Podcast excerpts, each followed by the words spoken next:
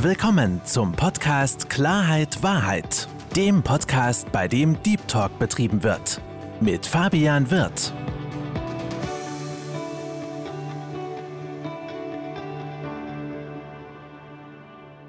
Hallo liebe Zuhörer, hallo liebe Zuschauer zu meinem Podcast Klarheit Wahrheit. Ich freue mich, dass Sie dazugeschaltet haben und noch mehr freue ich mich, meinen heutigen Gast willkommen zu heißen. Herzlich willkommen, liebe Dörte D. Dankeschön, Fabian. Ich freue mich sehr, dass ich dabei sein kann. Dörte, ich habe bei mir im Podcast so eine kleine Prozedur. Mhm. Die Prozedur sieht so aus, dass ich meinen Gesprächspartner selbst vorstelle. Deswegen sei doch bitte mal so lieb und stell dich vor. Okay, gerne. Jetzt muss ich mal eben überlegen, wie möchte ich starten. Ich wohne jetzt schon eine ganze Zeit lang hier in Bayern, in München, stamme aber ursprünglich aus Berlin. Bin jetzt seit 2008 hier unten in München. Warum ist das vielleicht ganz interessant? Weil wenn ich mich hier vorstelle für einen Vortrag, muss ich immer dazu sagen, dass Dörte der Familien, äh, sage ich schon selber, dass Dörte der Vorname ist und Dehe der Familienname. Das muss ich bei euch in Berlin nicht. Da, da kennt man den Vornamen. Ja, also ich bin auch in meinem Herzen, glaube ich, so eine Berlinerin geblieben und habe ähm, mich hier in München, muss ich sagen, aber auch super gut eingelebt, lebe hier sehr gerne. Und ähm, ja, das ist so ein Teil meiner Identität, dieses Berlin-München-Ding. Ein ganz anderer Teil meiner Identität ist natürlich auch mein Beruf. Ich bin ursprünglich gar nicht psychologisch unterwegs gewesen, sondern ähm, habe was Juristisches gelernt. Ich weiß nicht, ob dir das was sagt. Das nennt sich Diplomrechtspflegerin. Das ist so was, was man mit Fachhochschulstudium äh, lernt und dann arbeitet man am Gericht und hat mit vielen, vielen Menschen zu tun. Und da hatte ich dann damals recht früh in meinem Leben Führungsaufgaben und habe festgestellt, dass wir da viele Dinge machen, tun, entscheiden, die mehr oder weniger im Bauch liegen. Und das hat mir nicht so ganz ausgereicht. Ich bin dann, als ich nach München gegangen bin, auch wieder in Führungsaufgaben gelandet. Und dann habe ich mir gedacht, ich mache jetzt mal meiner Leidenschaft Platz und habe dann angefangen, Psychologie zu studieren und das hat mich echt gepackt. Und habe das neben einem Vollzeitjob gemacht. Das war eine harte Zeit, also war viel harte Zeit dabei, so. Aber es war auch ganz viel äh, Motivation Inspiration dabei. Und ich habe so viel Wissen, was ich da ähm, im Studium gelernt habe, auch immer gleich in die Praxis packen können und habe ähm, inzwischen, das ist ja nur auch schon alles ein paar Jahre her, leite ich in meinem äh, Hauptberuf eine Beratungsstelle, die in der, im, im, öffentlichen Dienst angesiedelt ist. Da kommen ganz viele Menschen mit unterschiedlichsten Problemen und äh, bin daneben freiberuflich tätig, bin da auch als Psychologin, Coach, Mediatorin, Beraterin, Trainerin in im Prinzip zwei großen Baustellen unterwegs. Die eine Baustelle ist unsere psychische Gesundheit. Die ist ja wie unser Körper eine lebenslange Baustelle, in der wir, in der wir, ja, in die wir, denke ich, täglich investieren sollten, es aber nicht immer so machen. Ich auch nicht, kann ich gleich vorab sagen. Ich packe mich da auch immer wieder am Schlawittchen. Und das andere große Thema ist das Thema Mitarbeiterführung. Also wie wir, wie gehen wir mit Menschen, mit denen wir zusammenarbeiten, bestenfalls so um, dass die Lust haben, in die Arbeit zu kommen, dass die Lust haben, sich einzubringen, dass diese Menschen sich wohlfühlen und ja auch im Arbeitsleben ein lebenswertes Leben haben, so würde ich es mal sagen. Und das macht mir unwahrscheinlich Spaß.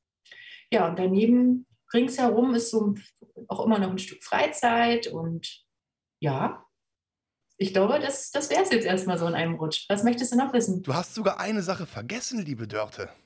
Was du hast denn? vergessen zu sagen, dass du auch Autorin bist. Ach Gott, ja, ja siehst du mal, ja, apropos. Na ja, apropos, du hast drei Bücher geschrieben, ja? Ja. Handbuch in Medi Medita Mediation und Konfliktmanagement. Buch Ja. Nummer eins. Buch Nummer zwei, das große Handbuch Personal und Führung in Kitas. Und Ja. Buch Nummer drei, Mitarbeitergesprächen führen für Dummies. Finde ich auch einen sehr, sehr geilen Titel für, für Dummies. Ja, finde ich absolute ähm, Weltklasse. Und in diesem heutigen Austausch mit dir Mhm. würde ich mich gern auf dem B2C-Sektor bewegen. Also sprich, ähm, jetzt nicht in Mitarbeiterführung, sondern eher im privaten ähm, Segment, wo du Mhm. tätig bist. Und ähm, wenn man auf deine Homepage geht, hast du ein sehr, sehr schönes Zitat. Und das heißt Lösungen für Probleme.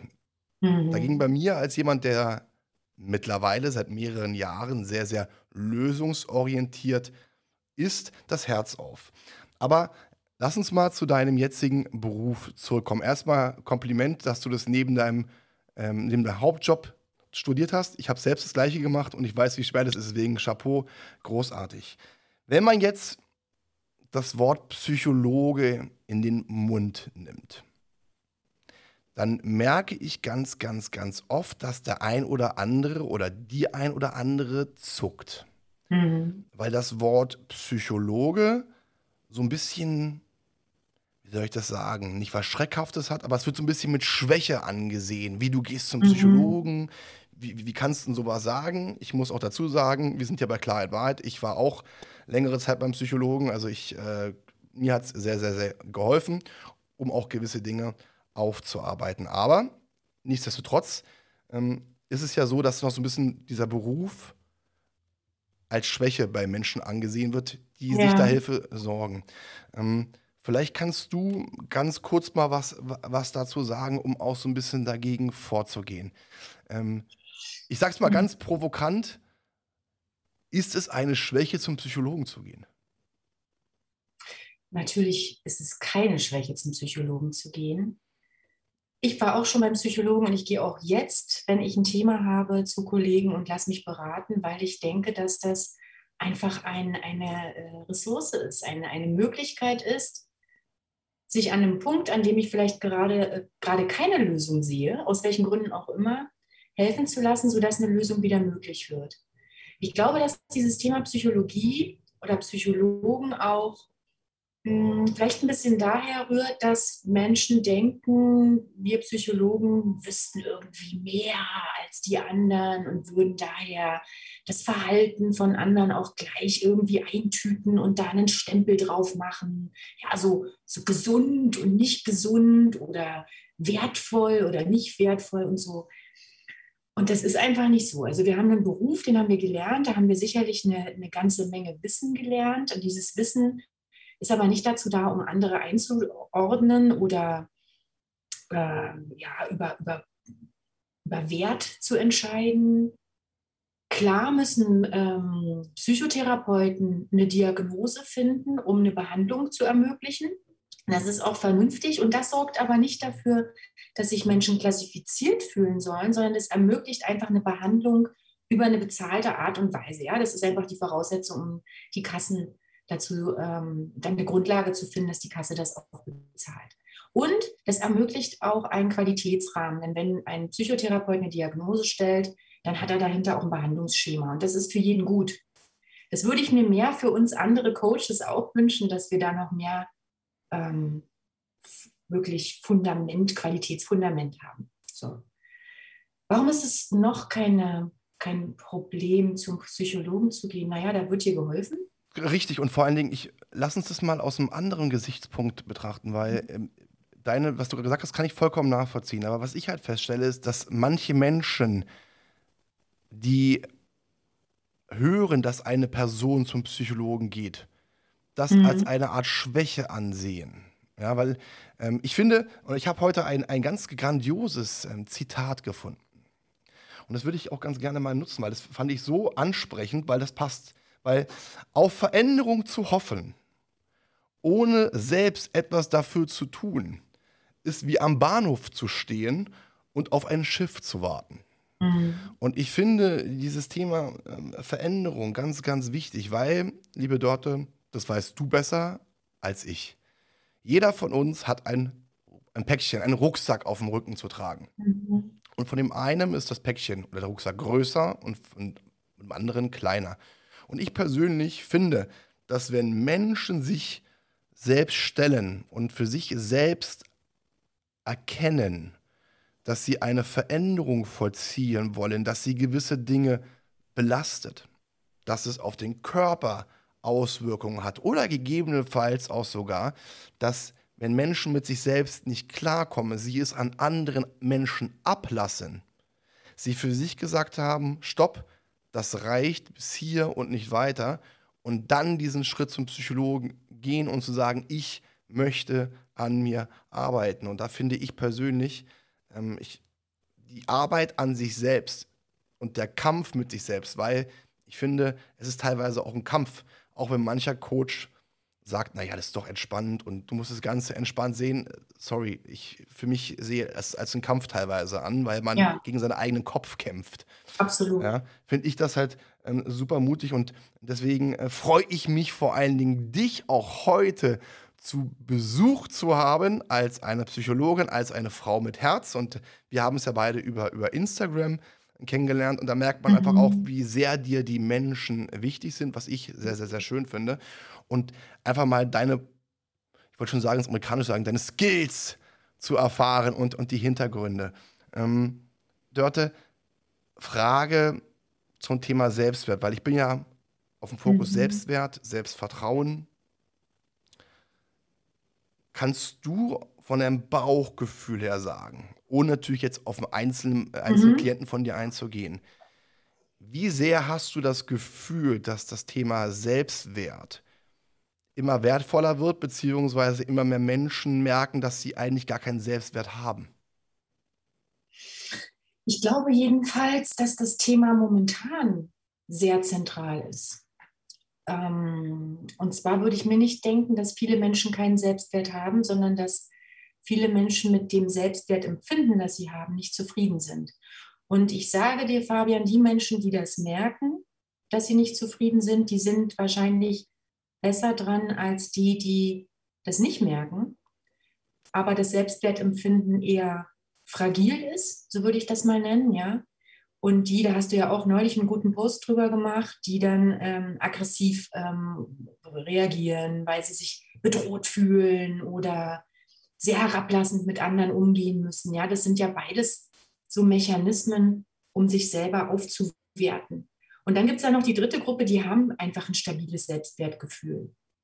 Die haben, die wissen, dass sie, dass sie wertvoll sind. Die haben einen guten Umgang mit sich, mit ihrem, also in der, in der, in der Selbstwerttheorie sagt man immer, das bin ich, ja, das bin ich, so, so, so, so nehme ich mich wahr, das wünsche ich, so wäre ich gerne und das soll ich. Das sind so die Erwartungen, die habe ich gelernt von klein auf, wie ich mich zu verhalten habe. Und bei den Menschen mit einem sehr stabilen Selbstwertgefühl ist das so, dass das alles recht gut ausgewogen ist. Und wenn die mal einen Fehler machen, dann kommen die damit zurecht, weil die nämlich wissen, dass sie ein menschliches Wesen sind und die Erwartungen, die sie an sie haben, sind realistisch und nicht so überhöht, ich muss immer perfekt sein und so weiter. Und dann gibt es die Menschen, die merken, und das merke ich momentan deutlicher als früher, ich weiß noch nicht, woran es liegt. Es gibt momentan bei mir viele Rückmeldungen von Klienten, auch von neuen Klienten, die sagen, ich fühle mich nicht wohl, ich habe das Gefühl, ich versuche es nur allen anderen recht zu machen ist ja auch ein Selbstwertproblem, ne? so eine Anpassungshaltung vielleicht an, ich habe gelernt, dass ich sonst nichts wert bin, wenn ich es nicht allen recht mache. Oder Menschen, die wirklich schwere Selbstwertzweifel haben. Da geht es dann ganz häufig schon in Richtung ähm, Depression. Und in meiner Beratungsstellenarbeit, das ähm, kann ich dir mal so ein bisschen aus dem Nähkästchen plaudern. Da habe ich ab und an auch mal ja wirklich Klienten, die auch nebenbei äh, in psychotherapeutischer Behandlung sind und bei uns in der innerbetrieblichen Beratung, bei mir und meinen Kollegen, dann anlanden, weil sie einfach Themen haben, die, in, die eher in die Arbeitswelt gehören. Und wenn ich da Klienten habe, die eine wirklich schwere Depression haben, dann, dann sehe ich auch an, an den Briefen, die die schreiben und an den Rückmeldungen, die sie uns geben, wie schlimm sich echt Selbstwertzweifel anfühlen müssen. Das sind nämlich ganz häufig die Gründe, die dann auch dazu führen, dass Menschen ähm, ganz, ganz finstere Gedanken haben und das unerträglich finden. Ja, und dann gibt es ja diese, diese Gruppe, die ich gerade schon angesprochen habe, die, die, die Uglies, ja, so nennen, so nennen die das auch die vielleicht auch ein bisschen narzisstisch sind. Narzissmus, weißt du ja wahrscheinlich auch, ist ja eher so ein, so, ein, so ein, Verhalten. Ich will jetzt mal gar nicht auf das Störungsbild zu sprechen kommen, weil ich da auch nicht wirklich ähm, sehr fundiert mich auskenne. Aber beim Narzissmus als Verhalten geht es ja darum, eher so Selbstwertzweifel zu überlagern mit ähm, sowas wie, ich bin großartig, ja. Und wir merken aber im Umgang mit solchen Leuten, dass das total ja, wirklich empfindlich ist. Also wenn man jemanden, der sehr narzisstisch ist, Kritik entgegenbringt, dann wird er einen ordentlich rasieren. Da muss man sich drauf einstellen. Warum ist das so? Warum rasiert er mich, wenn ich dem Kritik entgegenbringe? Na, weil ich das, was, das, was ich jetzt gerade sage, nagt so extrem an dem ohnehin schon kleinen Selbstwert, dass der nur eins machen kann, um sich besser zu fühlen. Macht die Idee platt. Ja? Und dann bin ich eben eine, eine blöde Kuh und habe keine Ahnung und dann geht es dem dadurch besser. Also das sind so Selbstwertstrategien, die diese Menschen haben. Das macht es für uns im Umgang nicht unbedingt immer leicht, wenn wir auf Menschen treffen, die sehr, ja, sagen wir mal, sozial destruktive Selbstwertstrategien haben, aber es ist eben auch gehört zum Leben dazu. Was man an der Stelle vielleicht nicht machen sollte, ist dem Menschen mit narzisstischen Verhaltensweisen zu sagen, du hast wohl einen kleinen Selbstwert. Das ist, glaube ich, dann eher ungünstig. Das ist sehr ungünstig, ähm, weil du hast es auch gerade gesagt, gerade bei Narzissten, das sind ja Menschen, die eigentlich überhaupt keinen Selbstwert haben oder wo der Selbstwert sehr, sehr gering ausgeprägt sind, die ja. sehr sensibel sind. Ja. Und die nach außen charming sind und äh, ganz groß und hier und schaschacha und mhm. große Klappe, aber eigentlich in, von innen ganz, ganz, ganz, ganz klein sind. Und ich finde es überhaupt nicht schlimm, dass man dass es Bereiche gibt, wo man auch innerlich klein ist, weil das gehört zum Menschsein dazu. Wir haben alle ja. unsere Stärken und unsere Defizite so. Aber diese Menschen sind so getradet im Kopf, dass sie wirklich, ähm, wie du schon gesagt hast, in dem Augenblick, wenn man was sagt, was auch den Tatsachen entspricht, können sie damit absolut nicht umgehen. Und mhm. ähm, drehen eigentlich, das finde ich ganz witzig, drehen, das, drehen den Spieß um und probieren einem selbst das mhm. Problem zuzumünzen, was, was, diese, was diese Menschen eigentlich selbst haben. Ähm, jetzt sprechen wir über, über, über Selbstwert. Ähm, Dörte, vielleicht kannst du mal sagen, was ist eigentlich Selbstwert? Kann man das irgendwie definieren? Kann man das irgendwie greifen? Mhm. Ja, also es gibt ganz verschiedene, natürlich auch wissenschaftliche Ideen dazu. Ich beschreibe den Selbstwert nach dem, was ich weiß und, und aus meiner Erfahrung heraus als das Resultat dessen, was ich gerne sein würde oder sein muss und dem, was ich an mir wahrnehme, wie ich tatsächlich bin. Mhm. Also ich stelle mir dieses vor, so, also, wie, weißt du, so eine Idealversion, die wir haben von uns, die baumelt so wie so eine Karotte vor unserer Nase. Mhm. Und wir versuchen alle, alle, auch die mit dem stabilen Selbstwert, wir versuchen alle dieser Idealversion von uns nahe zu kommen im Alltag. Und da haben wir unsere Körperlichkeit, körperlicher Selbstwert, wie sehe ich aus, ja. Da wenn man so, da kennst du vielleicht auch die Tage, bei dem das körperliche Selbstwertgefühl hoch ist, ja, Daumen nach oben, yay, ich äh, sehe gut aus. Und dann gibt es die Tage, bei denen man sich denkt, okay, der nächste Spiegel, der, da schaue ich lieber nicht rein, ja, niedriger Selbstwert. Da, da baumelt die Karotte dann sehr weit unter der Decke und ich kann mich dem nicht nähern. Und das haben wir eben auch in der im psychischen und im sozialen Selbst. Das heißt, mein psychisches Selbst ist all das, was ich weiß über mich an Gedanken, Einstellungen, Werten und da haben wir auch eine Idealversion, wie wir gerne denken würden, kompetent wären. Ähm, ja, und wenn uns das gut gelingt, uns dem zu nähern, dann haben wir einen, einen, hohen Selbstwert. Und wenn wir merken, dass es gerade gar nicht so klappt, dann ist unsere Bewertung unseres eigenen Selbst eher gering. Und das haben wir auch im Sozialen, das ist der dritte Bereich. Im sozialen Bereich ist es, glaube ich, für viele auch besonders anspruchsvoll, den Selbstwert da gut zu erhalten, weil er da halt besonders viele Knuffe bekommt, vielleicht, so will ich das mhm. mal sagen. Ja, also wir versuchen dann unser Verhalten so zu steuern, dass wir möglichst viel positive Rückmeldungen von anderen ernten und Menschen, die das ähm, so verstehen, dass sie überall nur Zuspruch bekommen, immer nur Lob bekommen, Anerkennung, alle Wünsche erfüllt bekommen, ja, wenn die das ihren, ihren Selbstwert so definieren, die werden halt potenziell immer wieder frustriert sein, weil so das wahre Leben nicht ist. Wenn ich meinen Selbstwert so definiere, dass es mir wichtig ist, dass ich mich auch äußern kann anderen gegenüber, dass also auch meine Bedürfnisse eine Rolle spielen. Und natürlich darf da auch Anerkennung und so weiter dabei sein. Aber wenn das ausgewogen ist und ich im, im Kontext mit anderen mich wohlfühlen kann, dann habe ich da einen guten Selbstwert. Da ist meine Idealversion und so, wie ich gerne wäre, ganz nah beieinander. Jetzt hast du gerade von einem Idealbild gesprochen. Mhm. Ne? Also ideal ist für mich so ein bisschen auch wie Perfektionismus. Ne? Also ich, ja. ich persönlich empfinde perfekt sein als langweilig, weil wenn ein Mensch perfekt wäre, hätte dieser Mensch keine Ecken und Kanten und wäre nicht greifbar.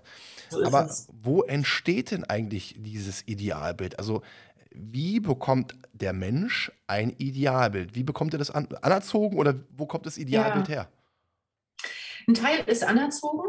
Das, dieses, dieses, das ist dieses Soll-Ich. Ja? Da haben wir von unseren Eltern, Großeltern, Lehrern unserer Umwelt gelernt, wie unser Verhalten am meisten honoriert wird.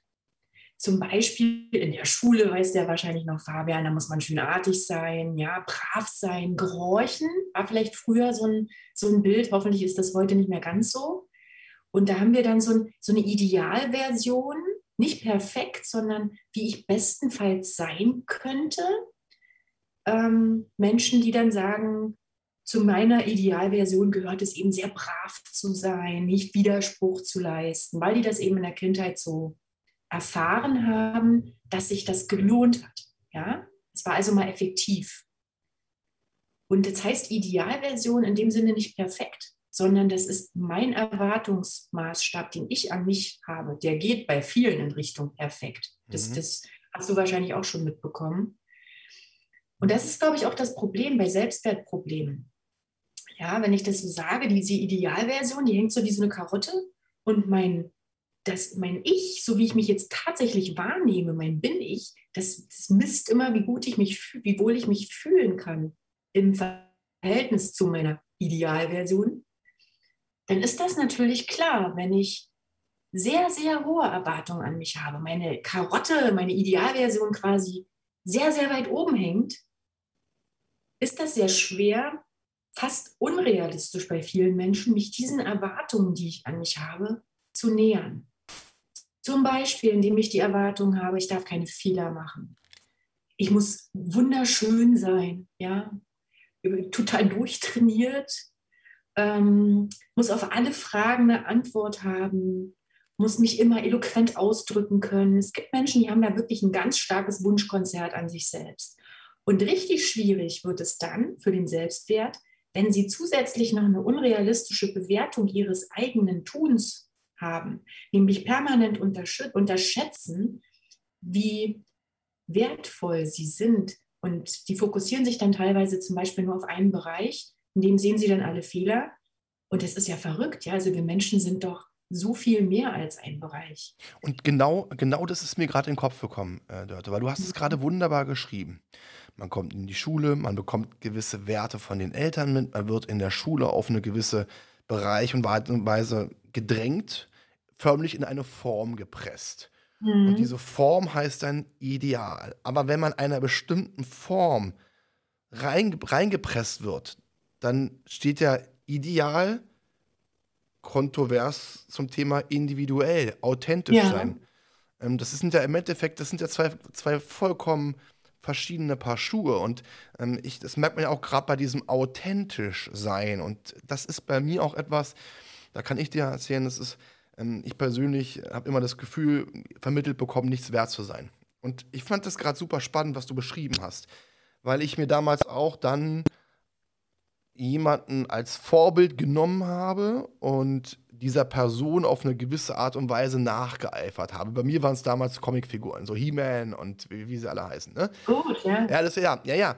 Problematik ist dann aber, und das habe ich jetzt auch im Gespräch mit mehreren Leuten festgestellt, dass man sich immer mehr in Richtung einer, einer Vorbildfunktion entwickelt, also ein Vorbild entwickelt, aber sich selbst immer mehr entfremdet, weil man nicht mehr richtig Mhm. authentisch ist, weil man nimmt ja eine Rolle ein. Man ist nicht mehr ich selbst und das ist bei mir auch etwas, wo ich lange mit kämpfen musste und auch wo es teilweise mir noch ein bisschen schwerfällt, gerade wenn ich irgendwie präsentiere, wenn ich Reden halte, Mhm. Wo ich dann auch merke, oh, ich gehe gerade in eine Rolle rein, weil ich habe mir den angeguckt, den angeguckt, den angeguckt. Ich kenne die ganzen rhetorischen Mittel, weiß genau.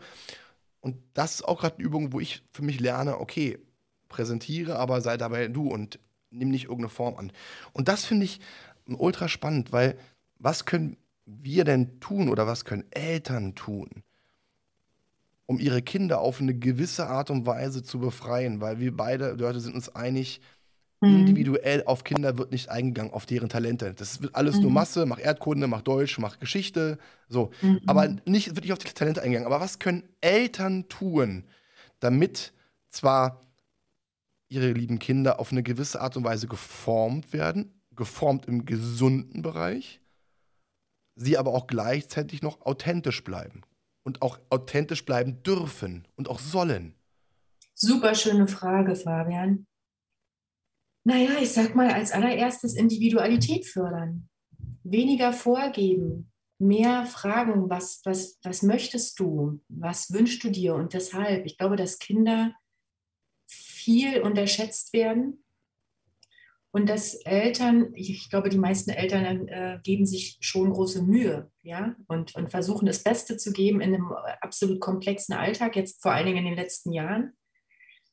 Aber ich glaube, dass, mir, dass Kinder viel weniger Vorgaben brauchen und viel mehr zuhören, auch um überhaupt das eigene Ich zu entwickeln. Ich weiß nicht, wie es dir geht, Fabian. Ich habe ähm, hab vorhin gerade erst mit einem Kollegen darüber gesprochen.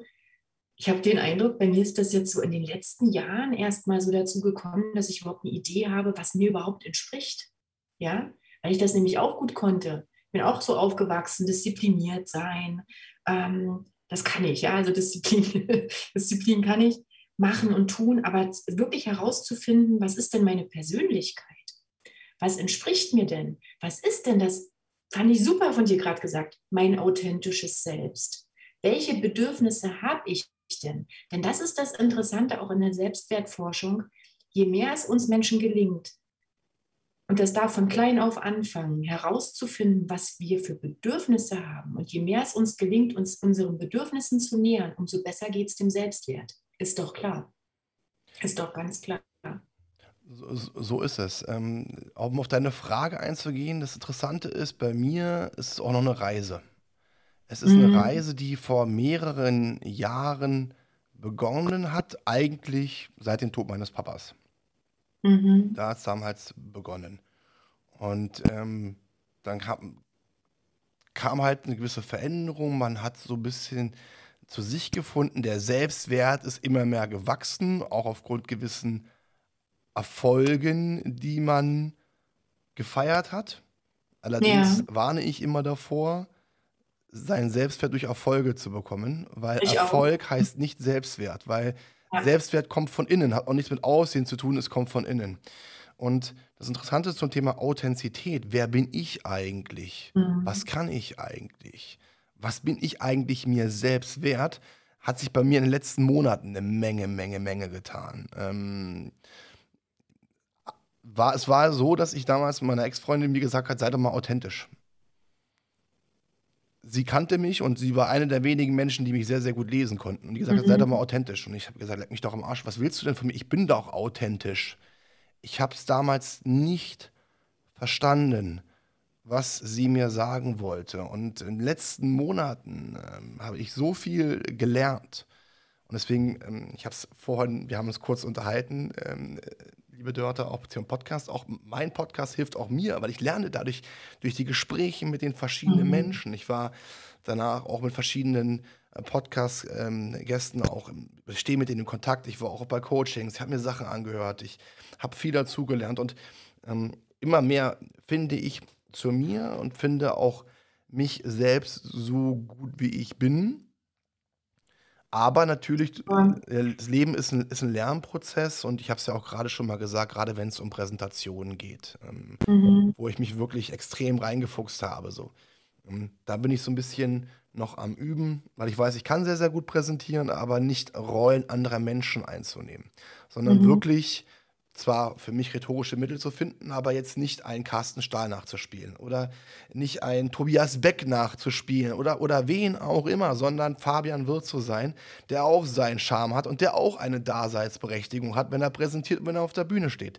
Weil auch ich bin liebenswert, so wie ich bin und ich habe meinen eigenen Charme. Und ähm, du hast es ja auch bei dir gesagt, das ist ja etwas, was man, was man kennenlernt. Ich bin aber auch jemand, der ähm, sehr, sehr, sehr hart mit sich ins Gericht geht. Ähm, mancher sagt auch, ich zerfleische mich selbst. Also ich bin jemand wirklich, ich gucke nie bei anderen Menschen stopp. Mhm. Seit längerer Zeit gucke ich nicht mehr bei anderen Menschen. Vorher habe ich das sehr, sehr gerne gemacht. Aber seit längerer Zeit mache ich es überhaupt nicht mehr, sondern bin nur bei mir. Okay, was kann ich ändern? Ich bin da nicht gut, da nicht gut, da nicht gut. Das musst du machen, das musst du machen. Was einerseits natürlich gut ist, aber, hat meine Oma immer schon gesagt, alles, was mit zu ist, ist nicht gut. Ich war dazu extrem. Mhm. Und ähm, das ist halt, weil ich auch sehr, sehr zielstrebig bin. Ich weiß nicht, was will, ich bin Skorpion, dann bekomme ich das. So. Ähm, und das, das lernt man dann aber auch und nicht immer dieses Schwarz-Weiß-Denken zu haben, sondern zu sagen, okay, entspann dich mal. Ähm, also ich bin jemand, der einerseits gemerkt hat, dass er ein Problem hat. Deswegen im ersten Psychologenbesuch, wo es so um Thema Tiefenpsychologie ging, habe ich mir selbst besorgt. Beim zweiten Besuch war es so, dass meine Ex-Freundin zu mir gesagt hat, du pass mal auf, Schatz, äh, ich glaube, da sind so ein paar Sachen, die müssen mal aufgearbeitet werden, weil man in gewissen Rastern denkt. Und das hast du ja auch vorhin beschrieben. Diese Raster mhm. sind, ist ja nichts anderes als Dinge, die einem vorgelebt worden sind und die, wo man geprägt wurde. Weil wir alle haben Erfahrungen erlebt und von diesen Erfahrungen wurden wir geprägt. Und dieses Rasterdenken, diese Rasterart und Weise, wie man an Sachen rangeht, war halt bei mir, bei mir halt nicht unbedingt, äh, wie soll ich das sagen, förderlich. Ja? Mhm. Und dementsprechend hat mir das auch äh, sehr, sehr, sehr gut getan und auch weitergeholfen. Also ich war einer der Menschen, die gemerkt hat, okay, da stimmt was nicht und habe halt durch Psychologie, durch Gespräche, durch Coaches und wem auch immer, äh, habe ich das Ganze aufgesorgt und auch, auch verändert. Und äh, gerade jetzt, ähm, Dörte, zurückzukommen, du hast es ja, du hast ja vorhin mehrere Gruppen beschrieben. Fand ich super interessant. Einmal die Gruppe, die erkennt, hm, mein Selbstwert ist jetzt nicht so unbedingt ausgeprägt. Ja. Ich würde jetzt, oder ich, ich würde, sondern ich stelle dir jetzt mal eine kleine Frage, auch wenn diese Frage sehr, sehr schwer zu beantworten ist, weil es immer eine individuelle Sache ist. Aber gibt es gewisse mhm. Dinge, die Menschen machen können, wenn sie merken, hm, ich fühle mich nicht wertvoll? Hast du da irgendwelche so Tipps, die man ansetzen kann, um seinen eigenen Wert hervorzuheben? Ja, ich habe einen ähm, wesentlichen Tipp, der ist erstmal denken, ja. Und zwar der, der erste Punkt, den ich empfehlen würde, ist, sich zu beschreiben, was ist momentan überhaupt das Problematische an der Situation? Wo fühle ich mich genau unwohl? Denn das Selbstwert, das hat, den, den spürt man ja nicht. Ja, man hat ja nicht so, so, so ein Messinstrument irgendwo an sich dran, sondern man fängt an, sich unwohl zu fühlen. Und das können viele Menschen nicht mehr heutzutage. Viele können nicht herausfinden, bin ich gerade traurig, gestresst, ähm, un unglücklich, unzufrieden mit meiner Arbeit, was weiß ich. Also das erste Punkt, was ist momentan für mich das Problematische? Und der zweite Punkt, und der geht schon richtig rein in die Selbstwertarbeit, welches meiner Bedürfnisse ist gerade nicht erfüllt? Es geht nur mit Denken, ja. Und da gibt es äh, ähm, drei große Grundbedürfnisse, die wir immer in den Blick nehmen, die ich auch als Coach abklopfe. Und die entspringen der Selbstbestimmungstheorie von zwei Sozialpsychologen, äh, DC und Ryan, aus den 80er Jahren schon die Theorie. Die drei großen Grundbedürfnisse sind einmal das Bedürfnis nach Kompetenz.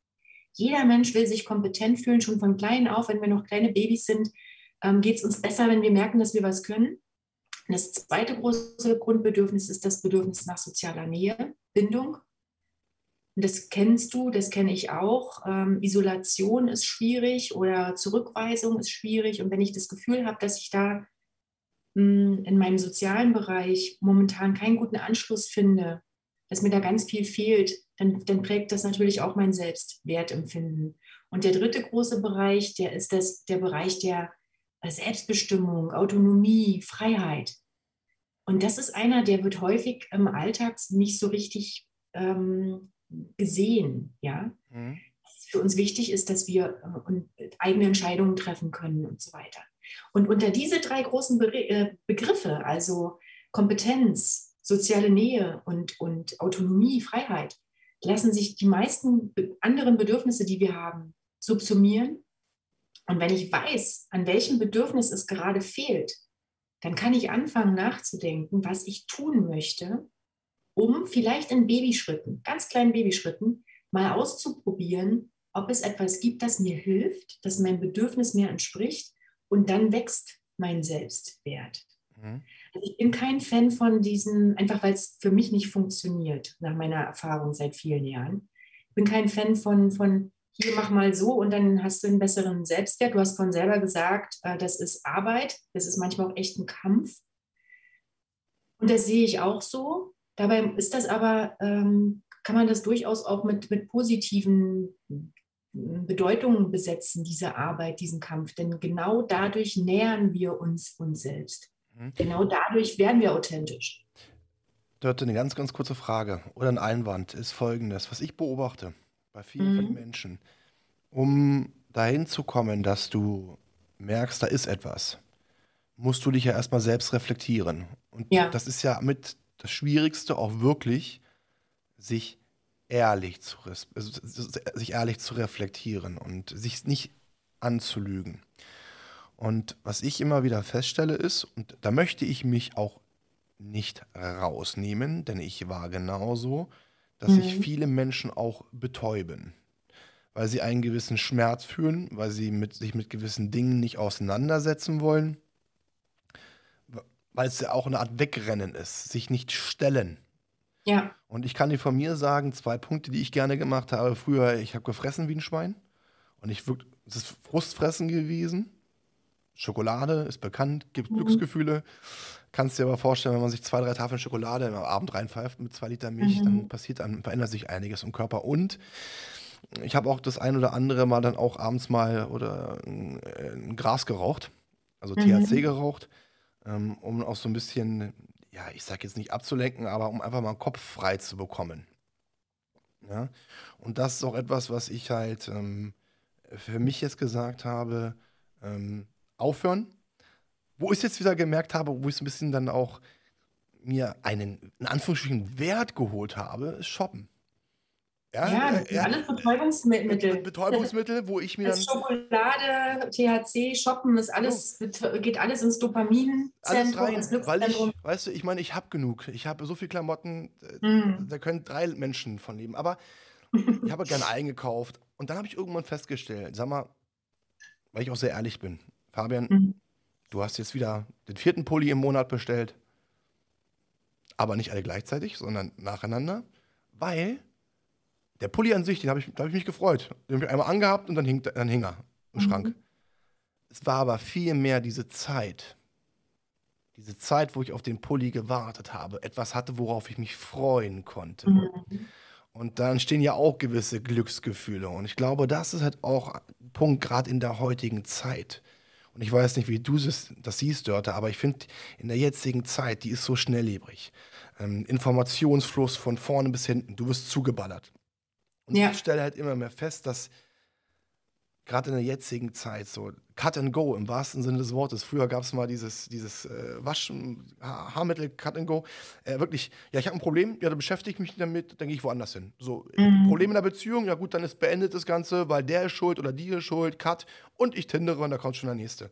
Und das ist etwas, was, was ich festgestellt habe, leider, gerade in der heutigen Zeit, äh, dass sich die Menschen ähm, dass die Menschen es teilweise verlernen, sich mit Dingen auseinanderzusetzen und zu beschäftigen. Wie siehst, wie siehst du das denn? Ich sehe das genauso. Und das, was du alles beschrieben hast, mein Gott, das kenne ich auch. Ja? Das sind alles wunderbare Stressbewältigungsmechanismen. Vermeidung und Ablenkung. Und das kann man auch beides mal machen, wenn es einem wirklich schlecht geht.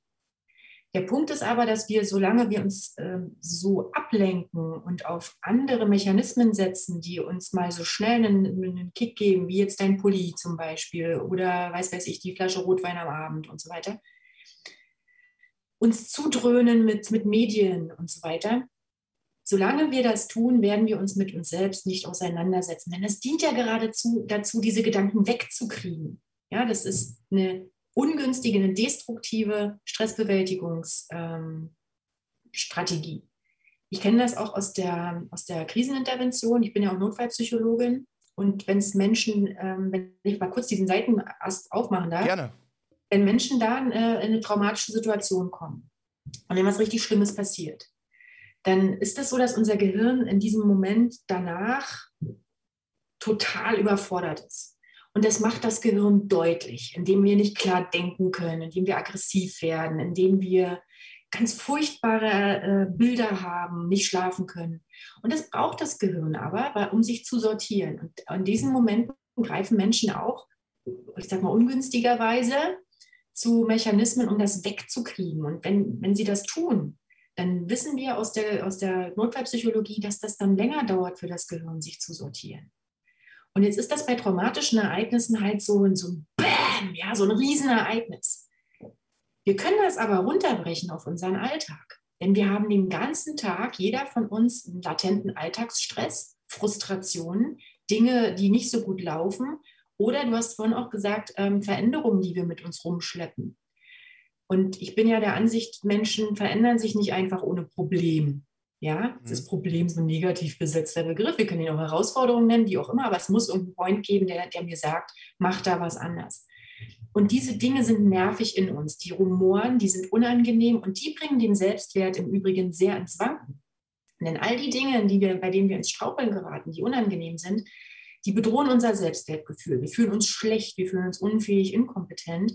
Und wenn wir dann zu Mechanismen greifen, die das abtöten, die uns von diesen Gedanken wegbringen, dann geht es uns gerade zwar besser, aber wie beim traumatischen Ereignis im Großen ist es auch in diesen Alltagsphänomenen so, dass aus meiner Erfahrung die Dinge einfach anwachsen und dem Gehirn wird es schwerer und schwerer gemacht, sich überhaupt da durchzuwühlen.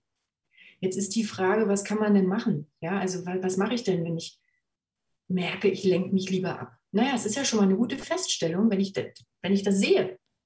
Wenn ich sehe, und das ist das, was ich vorhin meinte mit, finde heraus, dass du ein Problem hast, schau dahin, wenn du ein Problem hast.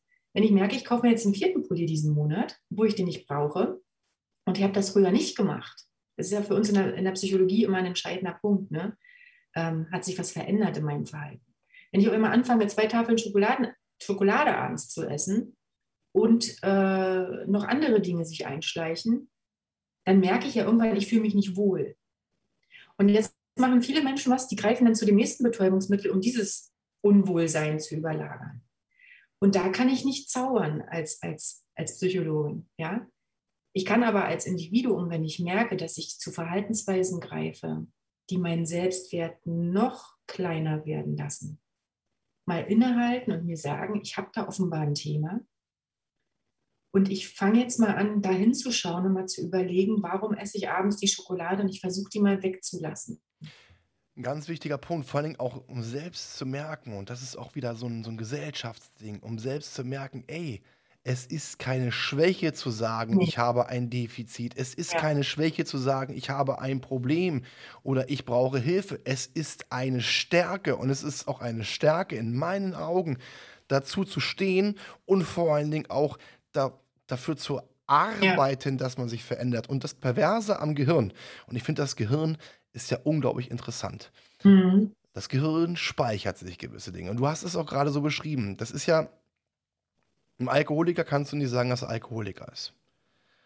Jemand, der Drogen konsumiert und süchtig ist, kannst du nicht sagen, dass er süchtig ist, dass er aufhören soll. Die Person muss es selbst merken. Ja. Und das Perverse daran ist ja, es gibt ja viele Menschen, das höre ich auch öfter mal, Mensch, ey, also ich habe heute einen stressigen Tag gehabt. Ich muss mir jetzt erstmal einen Gin Tonic, muss ich mir jetzt mal Mhm. gönnen. Oder ich muss mir jetzt eine Weißweinschorle gönnen oder was auch immer. Und das Die habe ich mir jetzt verdient. die habe ich, die hab ich mir jetzt verdient. Die, die, oh, Ja. da, das ist, da brenne ich den ganzen Tag drauf. Das, das Krasse ist ja, in dem Augenblick, wenn man dann zu Hause ist, macht den Kühlschrank auf, holt Tonic Water raus, greift oben zum Gin, gießt sich das ein oder andere Sachen, macht andere Sachen oder isst oder was auch immer. Das Gehirn merkt sich das. Ja, genau. Und das Gehirn merkt sich sofort, oh, ich habe gerade die Situation. Also mache ich das Ganze jetzt, weil dann geht es mir besser. Und Genau. das ist dann wiederum diese innere Stimme, die einem persönlich einen Streich spielt und einen sehr, sehr schnell in sehr, sehr bremsliche und gefährliche Situationen bringt. Und deswegen, Achtung, Achtung, niemals gewisse Dinge machen, weil man gerade das Bedürfnis hat, weil irgendwas anstrengend war, irgendwas atemberaubendes, irgendwas krasses passiert ist. Nein. Und das ist das Gefährlichste an allem. Und dann kommt man nämlich relativ schnell genau in diesen Trott, man betäubt sich und dann, ne, wir sind, Menschen sind Gewohnheitstiere. Dann machen wir es mhm. machen heute. Ja, Mensch, ich habe gestern schon getrunken. Ja, ist ja egal, mache ich doch heute nochmal. Ist ja kein Problem. Mensch, ist ja nur, ist ja nur eine Weißweinschorle oder nur ein Glas Gin mhm. Tonic mhm. oder was auch immer. Nein. Und es kommt dann jeden Tag und irgendwann kommt der Automatismus rein und dann, wie du schon gesagt hast, betäubt man. Und deswegen finde ich, oder ich habe eine Menge, Menge Respekt vor Menschen, die sagen, ich habe ein Problem, ich stelle mich, ich gehe zum Coaching, ich gehe ich geh zur lieben Dörte, sehr gerne. Ich spreche ich sprech mit der Dörte drüber, ich äh, gehe das Ganze an und mhm. finde dann eine Lösung und vor allen Dingen, ähm, Dörte, das weißt du ja auch ganz genau, die meisten Defizite, die wir haben, die meisten Sachen, die bei uns im Kopf rumschwirren, haben wir aus der Kindheit, weil wir auf eine gewisse Art und Weise geprägt worden sind. Ja. Aber, und das kenne ich aus eigener Erfahrung, habe ich auch von anderen gehört, ähm, man hat dann immer so einen, weißt du, so einen Blick, der geht nur nach vorne. Der geht nur nach vorne. Du siehst nicht rechts, du siehst nicht links. Manch einer würde bei mir auch sagen, ich sehe nicht, ich sehe nur schwarz oder weiß und ich sehe keine Farben. Habe ich auch schon mal zugehört bekommen. Aber das Krasse ist, wenn du dann mit Leuten sprichst, ob es jetzt mit dir ist als Psychologin, als mit einem Coach, da macht es auf einmal Schnips und dann kommt eine Lösung und du denkst, du sitzt da und denkst, ey, warum bin ich denn da nicht selbst drauf gekommen? Und das sollte, vielleicht kannst du das mal auch aus der psychologischen Sicht erklären. Wie kommt das denn, dass man dieses, ich sag jetzt mal, diesen Scheuklappenblick hat? Man kennt es ja bei Pferden, gerade an der Kutsche, die haben so eine Scheukappe rechts, links, dass sie nicht sehen, sondern nur geradeaus. Wie kommen wir Menschen dazu, dass wir uns dieses Scheuklappendenken aneignen? Hm. Das ist so, ein interessantes, äh, so eine interessante Frage, Fabian. Können wir fünf weitere Podcasts drüber machen. Im Prinzip arbeiten wir ja alle immer mit den Hypothesen, die wir den ganzen Tag so aufstellen. Du kennst auch diesen Mechanismus selektiver Informationssuche. Das heißt, ich bin äh, mit einer Idee unterwegs und um mich mit meinem Selbstwert kompetent zu fühlen, suche ich nach Informationen, die zu meiner Idee passen und blende ganz viele andere Dinge aus. Und das kann man im Prinzip als Scheuklappe sehen. Außerdem trägt natürlich dazu bei, dass wir uns, wenn wir erstmal ein Verhalten haben, auch wenn wir es problematisch finden, wir möchten ganz gerne, das ist unser Autonomiestreben, wir möchten schon ganz gerne unsere Dinge selber entscheiden und blenden damit auch Argumente von anderen aus. Ja, wenn andere, das hast du vorhin so schön gesagt, jemanden, der Alkohol ähm, missbräuchlich lebt, ja, dem kann man das zwar sagen, aber das wird bei dem nicht zu Verhaltensweisen führen, äh, dass er das abstellt. Warum? Weil er sich überhaupt nicht sagen lassen will, er will ja seine Scheuklappen behalten. Genauso ist es mit vielen, vielen anderen Dingen. Ich denke aber, dass wir mehr lernen können, je mehr wir unseren Selbstwert auch stabilisieren, umso mehr können wir das. Wir können mehr lernen, andere Sichtweisen zuzulassen. Wir können mehr lernen, uns auch kritisieren zu lassen, ohne dass das gleich alles in Frage stellt, sondern einfach ähm, dabei lernen zu hören, wie, wie nehmen andere denn meine Umwelt wahr und was davon passt zu mir und was nicht. Das ist etwas, was Coaches ja machen und auch Psychotherapeuten machen. Die sagen ja nicht, ich habe die Lösung für dich. Also ein guter Coach oder Psychotherapeut macht sowas nicht, sondern der fragt so viele Fragen, die, das, die diese Scheuklappen abbauen, sodass der Klient, Patient selber wieder um die Ecke denken kann, dass der sein eigenes Thema mal aus der Sicht eines anderen sieht, dass er sich fragt, ja genau, wie wirkt das auf meinen Partner und so weiter. Und dadurch öffnet er seine Sichtweise und, und kritisiert sich quasi selbst. Mhm. Und das brauche ich auch. Also ich bin, ähm, obwohl ich mich für sehr kompetent halte, brauche ich in gewissen Lebenssituationen auch jemanden, der meinen eigenen Scheuklappen einen Stups gibt. Weil ich auch ein menschliches Wesen bin, das danach sucht, meine eigenen Hypothesen zu bestätigen und ähm, das ist ja auch ressourcenschonend, ja, spart Energie und so weiter. Also so würde ich das erklären und daher denke ich, dass es für uns alle sehr, sehr hilfreich wäre, wenn wir diese, diese Angst davor, dass uns jemand schief anschaut, weil wir zum Psychologen gehen, dass wir die wirklich gründlich abbauen dürfen. Dazu ist mir im Übrigen noch eingefallen, als du das vorhin gesagt hast, Fabian. Ich glaube, dass Menschen das so ähnliches machen wie bei anderen Krankheiten. Kennst du das, wenn jemand eine Krebserkrankung hat oder, oder irgendwie krank ist, sagen wir mal so? Da wollen wir immer wissen, was der hat. Und dann finden wir, dann fragen wir ganz viele Fragen und stellen dann dabei fest, okay, ich bin nicht bedroht. Ja, ich, das kann mir jetzt erstmal nicht passieren. Und so ist das bei der Psyche auch. Ich, habe den Eindruck, dass Menschen, andere Menschen, die zum Psychotherapeuten oder zum Psychologen, zum Coach gehen, abwerten, weil sie erstmal Angst davor haben, dass sie selber Hilfe bräuchten. Ja, also muss der andere abgewertet sein. Das hebt meinen eigenen Selbstwert in dem Moment. Ich fühle mich dann ein bisschen kompetenter und kann sagen, naja, also der ist schwach, ich bin, ich bin nicht schwach, äh, daher bin ich nicht bedroht. Ja, so ich glaube, das ist so eine Selbstwertstrategie. Genau das ist das Ding. Und jetzt muss ich wieder den Bogen spannen. Also ich fand einmal, muss ich sagen, fand ich es gerade schön, als du das mit den Scheuklappen beschrieben hast. Hast du deine mhm. Hände genommen und hast die wie so ein Ball geformt und hast damit gespielt. Weil ja. das hat mich, ich habe mir das gerade so vorgestellt, so ein, so ein Ball, der im Karton ist, ja, der sich befreien möchte. Weil die Scheuklappen zu lösen, ist eine Befreiung. Das ist sich befreien. Ja. Frei sein. Und das fand ich ganz, ganz interessant. Und was du gerade gesagt hast, ähm, du hast es ja beschrieben, wenn andere so gucken. Ne, wenn mhm. andere sagen, so in die Richtung, dann entspricht es ja wieder einem Idealbild. Mhm. Genau. Und Ideal und Ideale hat jeder für sich selbst.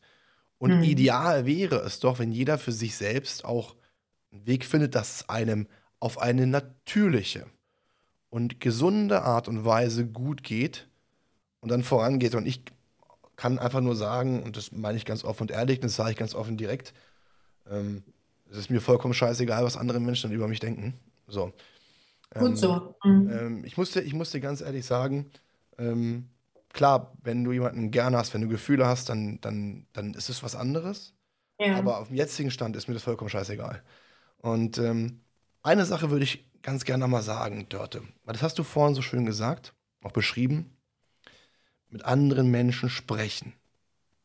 Und oft ist es ja auch so, in Bezug auf Alkohol, Drogenkonsum. Mhm. Oder auch, wenn man merkt, die Person hat ein Problem. Und ich kenne das ja auch, dass ich auch angesprochen worden bin, dass mir gewisse Dinge von einer Person, die mir sehr, sehr nahe stand, auch gesagt worden sind. Und ähm, ich persönlich festgestellt habe, ich habe es angenommen, ich habe es verstanden, aber dann kommt ja immer die emotionale Ebene und die sachliche Ebene. Und das kennt doch, ja. Das kennst du doch auch, wenn du jetzt eine gute Freundin hast oder einen Freund hast und der sagt dir irgendwie, Mensch, pass auf, liebe Dörte, also, ne, da hast du ein kleines Problem. ja. So, verstehst du? Dann geht es ja nicht auf die, auf die sachliche Ebene, sondern auf die emotionale, weil diese Person dir was bedeutet und dann kommen so Achtung, Achtung, ja. wie stehe ich da? Da kommen Alarmglocken hoch und schon fängt man an, wie so ein kleines wildes Huhn oder ein Hähnchen rumzulaufen, rumzugackern und Panik zu bekommen. Ich, ich ja. übertreibe das Ganze jetzt mal, aber ich kenne das von mir auch.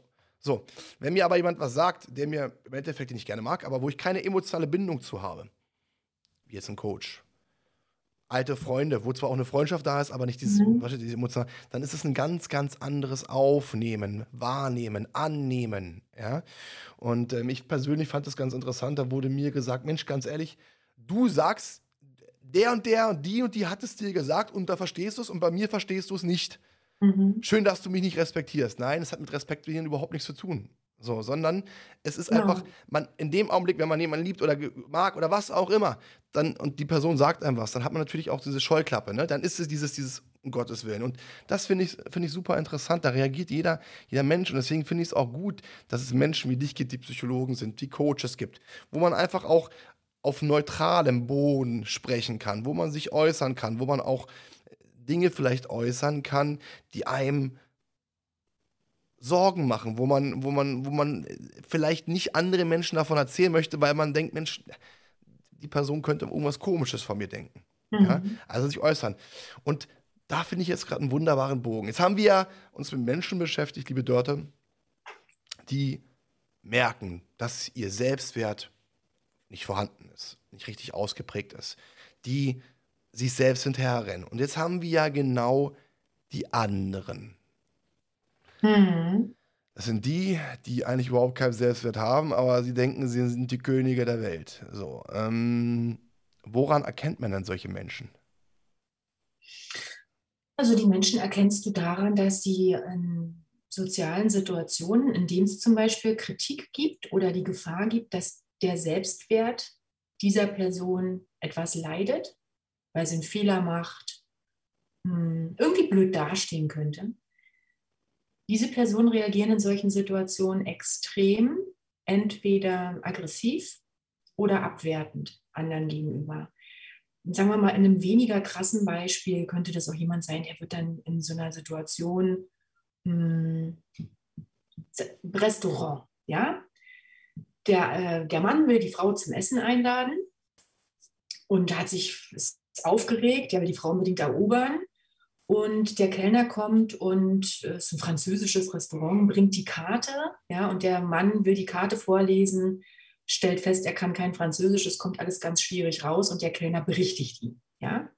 Jetzt könnte es sein, dass bei jemandem mit so einem fragilen Selbstwert, ähm, dass der dann anfängt, den Kellner suffisant äh, ein bisschen runterzuputzen. Ja? Der sucht dann etwas, um den Kellner blöd dastehen zu lassen.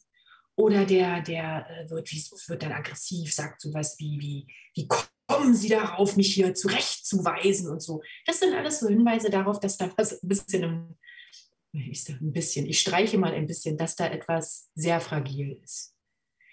Jetzt ist so eine Situation, in der man eine Frau beeindrucken will, natürlich auch nochmal eine besondere, aber das finde ich als Beispiel ganz passend. Denn jemand mit einem stabilen Selbstwert, der würde sich diese Karte vorlesen lassen, würde sich bedanken für den Hinweis, würde vielleicht ein bisschen über sich selber schmunzeln und feststellen, ich kann gar kein Französisch und das ist auch gar nicht schlimm.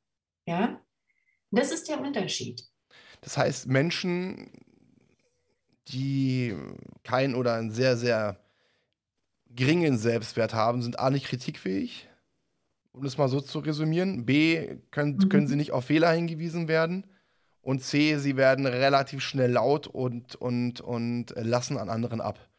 So unangenehm, genau. Una Wobei ich sagen muss, nicht unbedingt die Menschen, die einen geringen Selbstwert haben, sondern die, die den geringen Selbstwert überlagern, die mhm. sich dessen nicht so bewusst sind. Mhm. Menschen, die einen geringen Selbstwert haben und wissen, dass er gering ist, die, die würden in so einer Situation eher meiden. Ja, die würden eher nicht in ein französisches Restaurant gehen, schon aus Angst, dass sie da bloßgestellt werden könnten. Also die haben andere Selbstwertstrategien, die leider auch nicht dazu führen, dass der Selbstwert besser wird, sondern eher kleiner mhm. vielleicht. Also um das jetzt mal als Metapher zu nehmen, das, äh, das Reh, was jetzt merkt, es hat keinen Selbstwert, ähm, das ist, dass sie die, das ist die Person, die im Endeffekt so die, die Situation meidet und der Elefant im Porzellanladen ist die Person, ja, die ja. dann äh, meint, sie ist oder er ist äh, die Creme de la Creme, äh, selbst mhm. ganz oben, aber der ist eigentlich ganz unten angesiedelt und haut, dann, genau. und haut dann auf die Pauke, um dann, und das fand ich auch sehr, sehr interessant, das hast du vorhin so schön gesagt, liebe Dörte,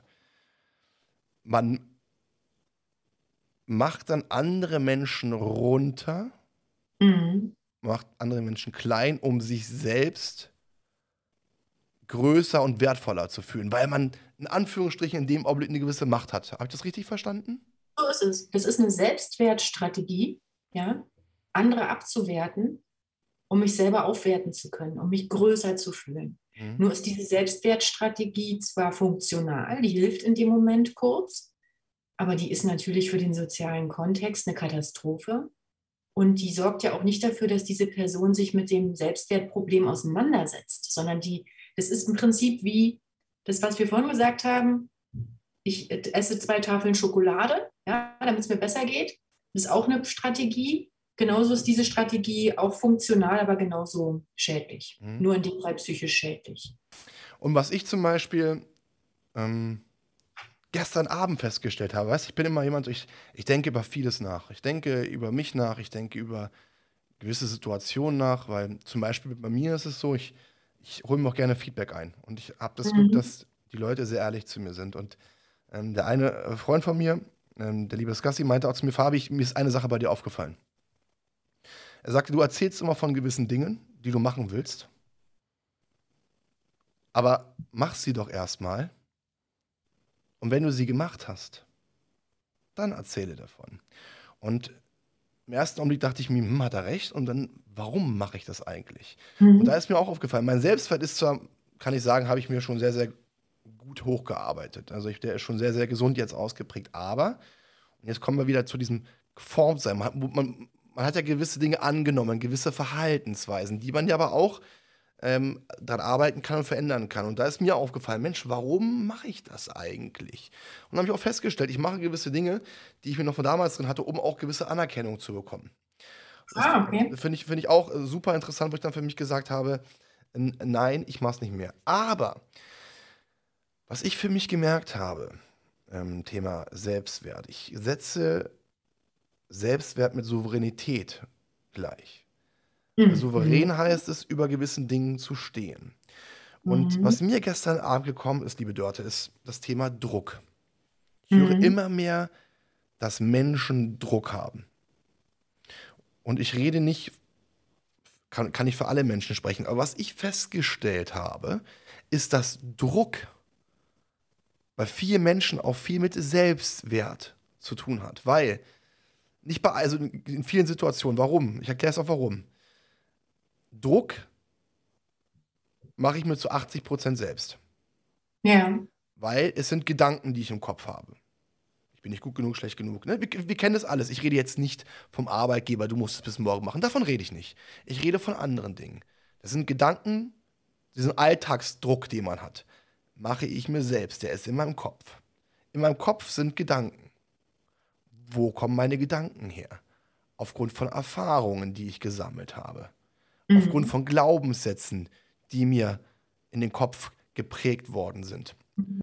Und dann ist es zum Beispiel auch interessant, was passiert denn, wenn ich viel nachdenke und mich klein mache?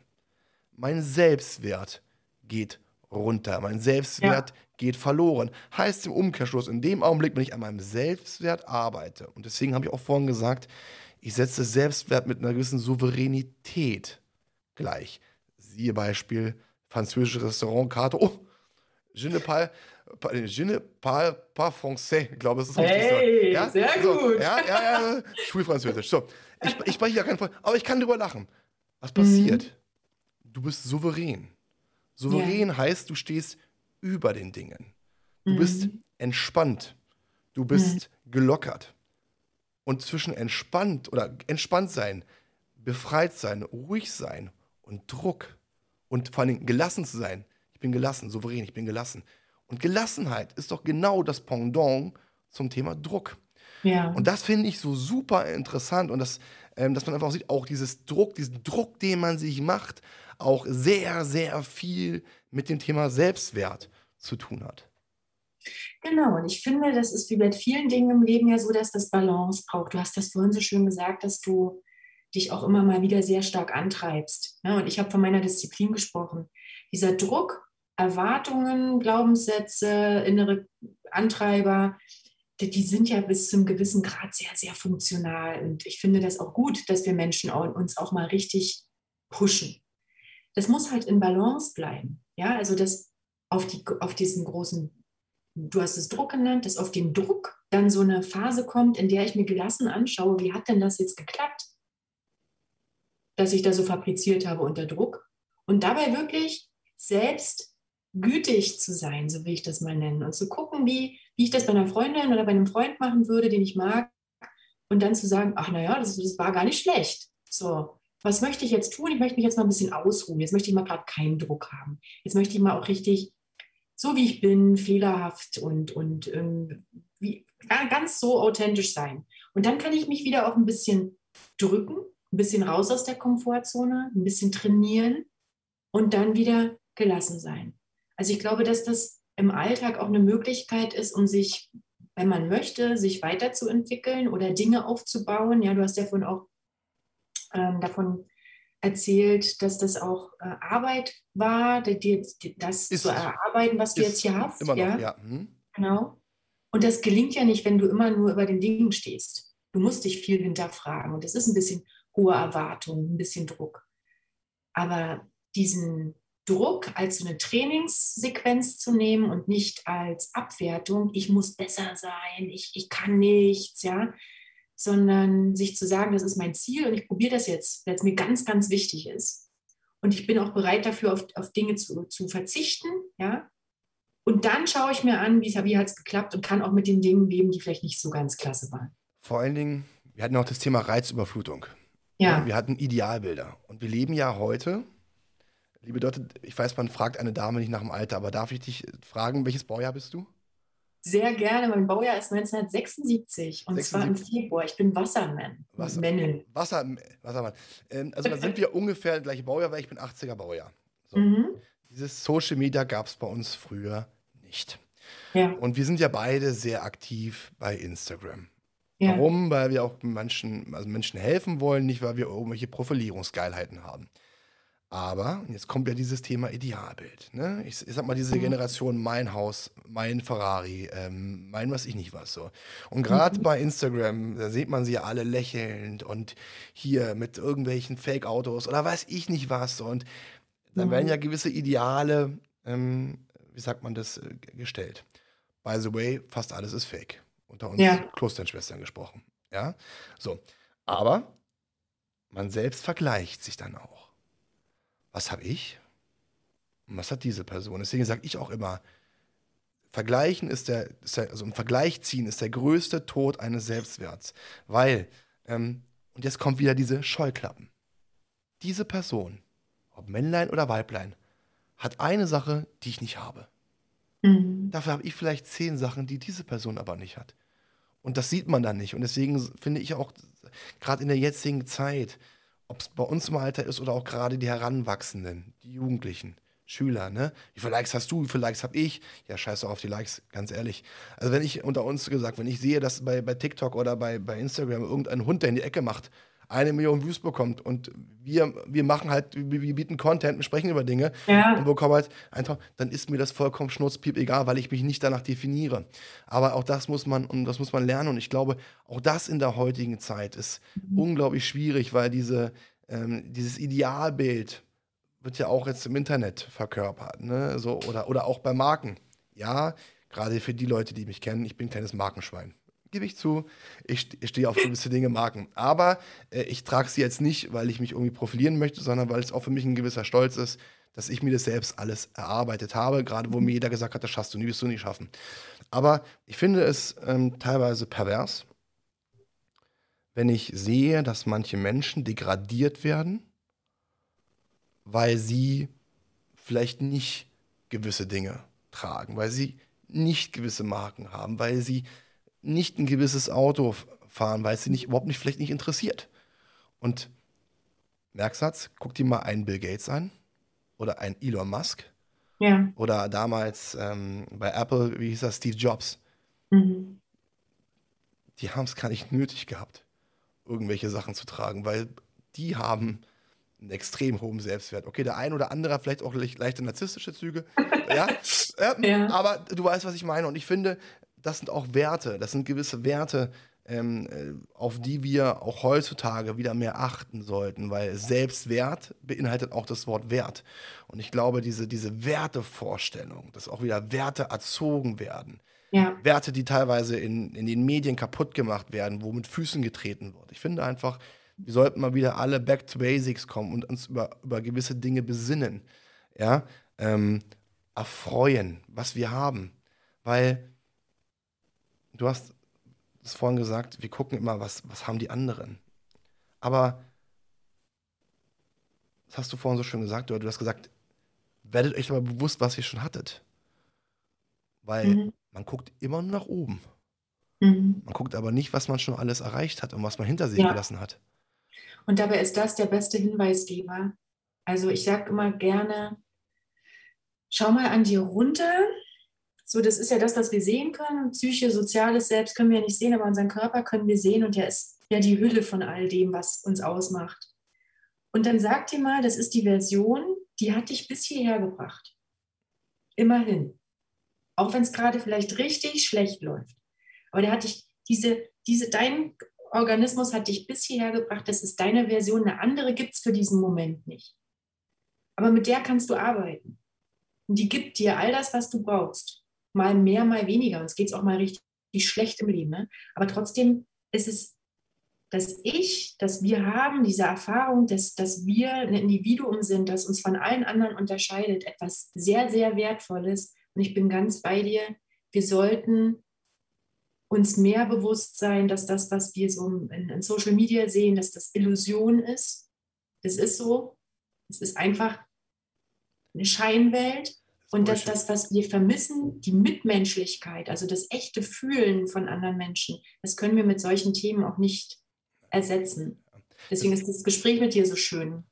Finde ich Geht mir richtig gut damit, Mensch. Ja, mir, mir auch. Vor allen Dingen, weißt du, das Ding ist, es steht auch mal Erfolg. Immer ganz groß ja. Erfolg. Da muss ich mich ja immer totlachen, wenn dann, äh, gucke ja kein Fernsehen, aber dann bei, bei, YouTube so, komm in die WhatsApp-Gruppe und werde Millionär in einer Woche. Und. Ja, Bullshit, genau. Bullshit. Also abgesehen davon, aber dieses Thema Erfolg. Wer ist denn erfolgreicher? Ein Mann oder eine Frau mit etlichen Millionen auf dem Konto? sitzt alleine zu Hause, hat keine Menschen mhm. um sich rum. Oder ein Mensch, ob Mann oder Frau, in einer gesunden Beziehung mit Kindern. Mhm. Der jemand hat, den er, den er liebt und der, sie liebt oder umgekehrt, wie auch immer. Oder wo man Mann mhm. liebt oder Frau Frau liebt. Und der jemanden hat, den Menschen, die er sich umgibt und die er bei sich hat. Und deswegen mhm. finde ich auch einfach, weißt du, ähm, Erfolg ist eine Definitionssache. Ja? Und der größte Erfolg ist allgemein, dass wir alle gesund sind. Oder ich hoffe, dass alle Zuhörer gesund sind und dass man gesund ja. ist. Und ich finde, abschließend zu sagen, dort ist das du so schön gesagt, so. Einfach mal zu sagen, vom Grundgerüst bin ich gut so, wie ich bin. Und wir alle haben Stärken, die wir ausprägen können und Defizite, an denen wir arbeiten können. Und ich finde, das ist ähm, ein ganz, ganz wichtiger Fakt. Und ähm, Vielleicht eine Frage an dich. Wie stehst du denn dazu, liebe Dörte, wenn man selbst sagt, ich bin gut? Ich finde das gut. Findest du gut?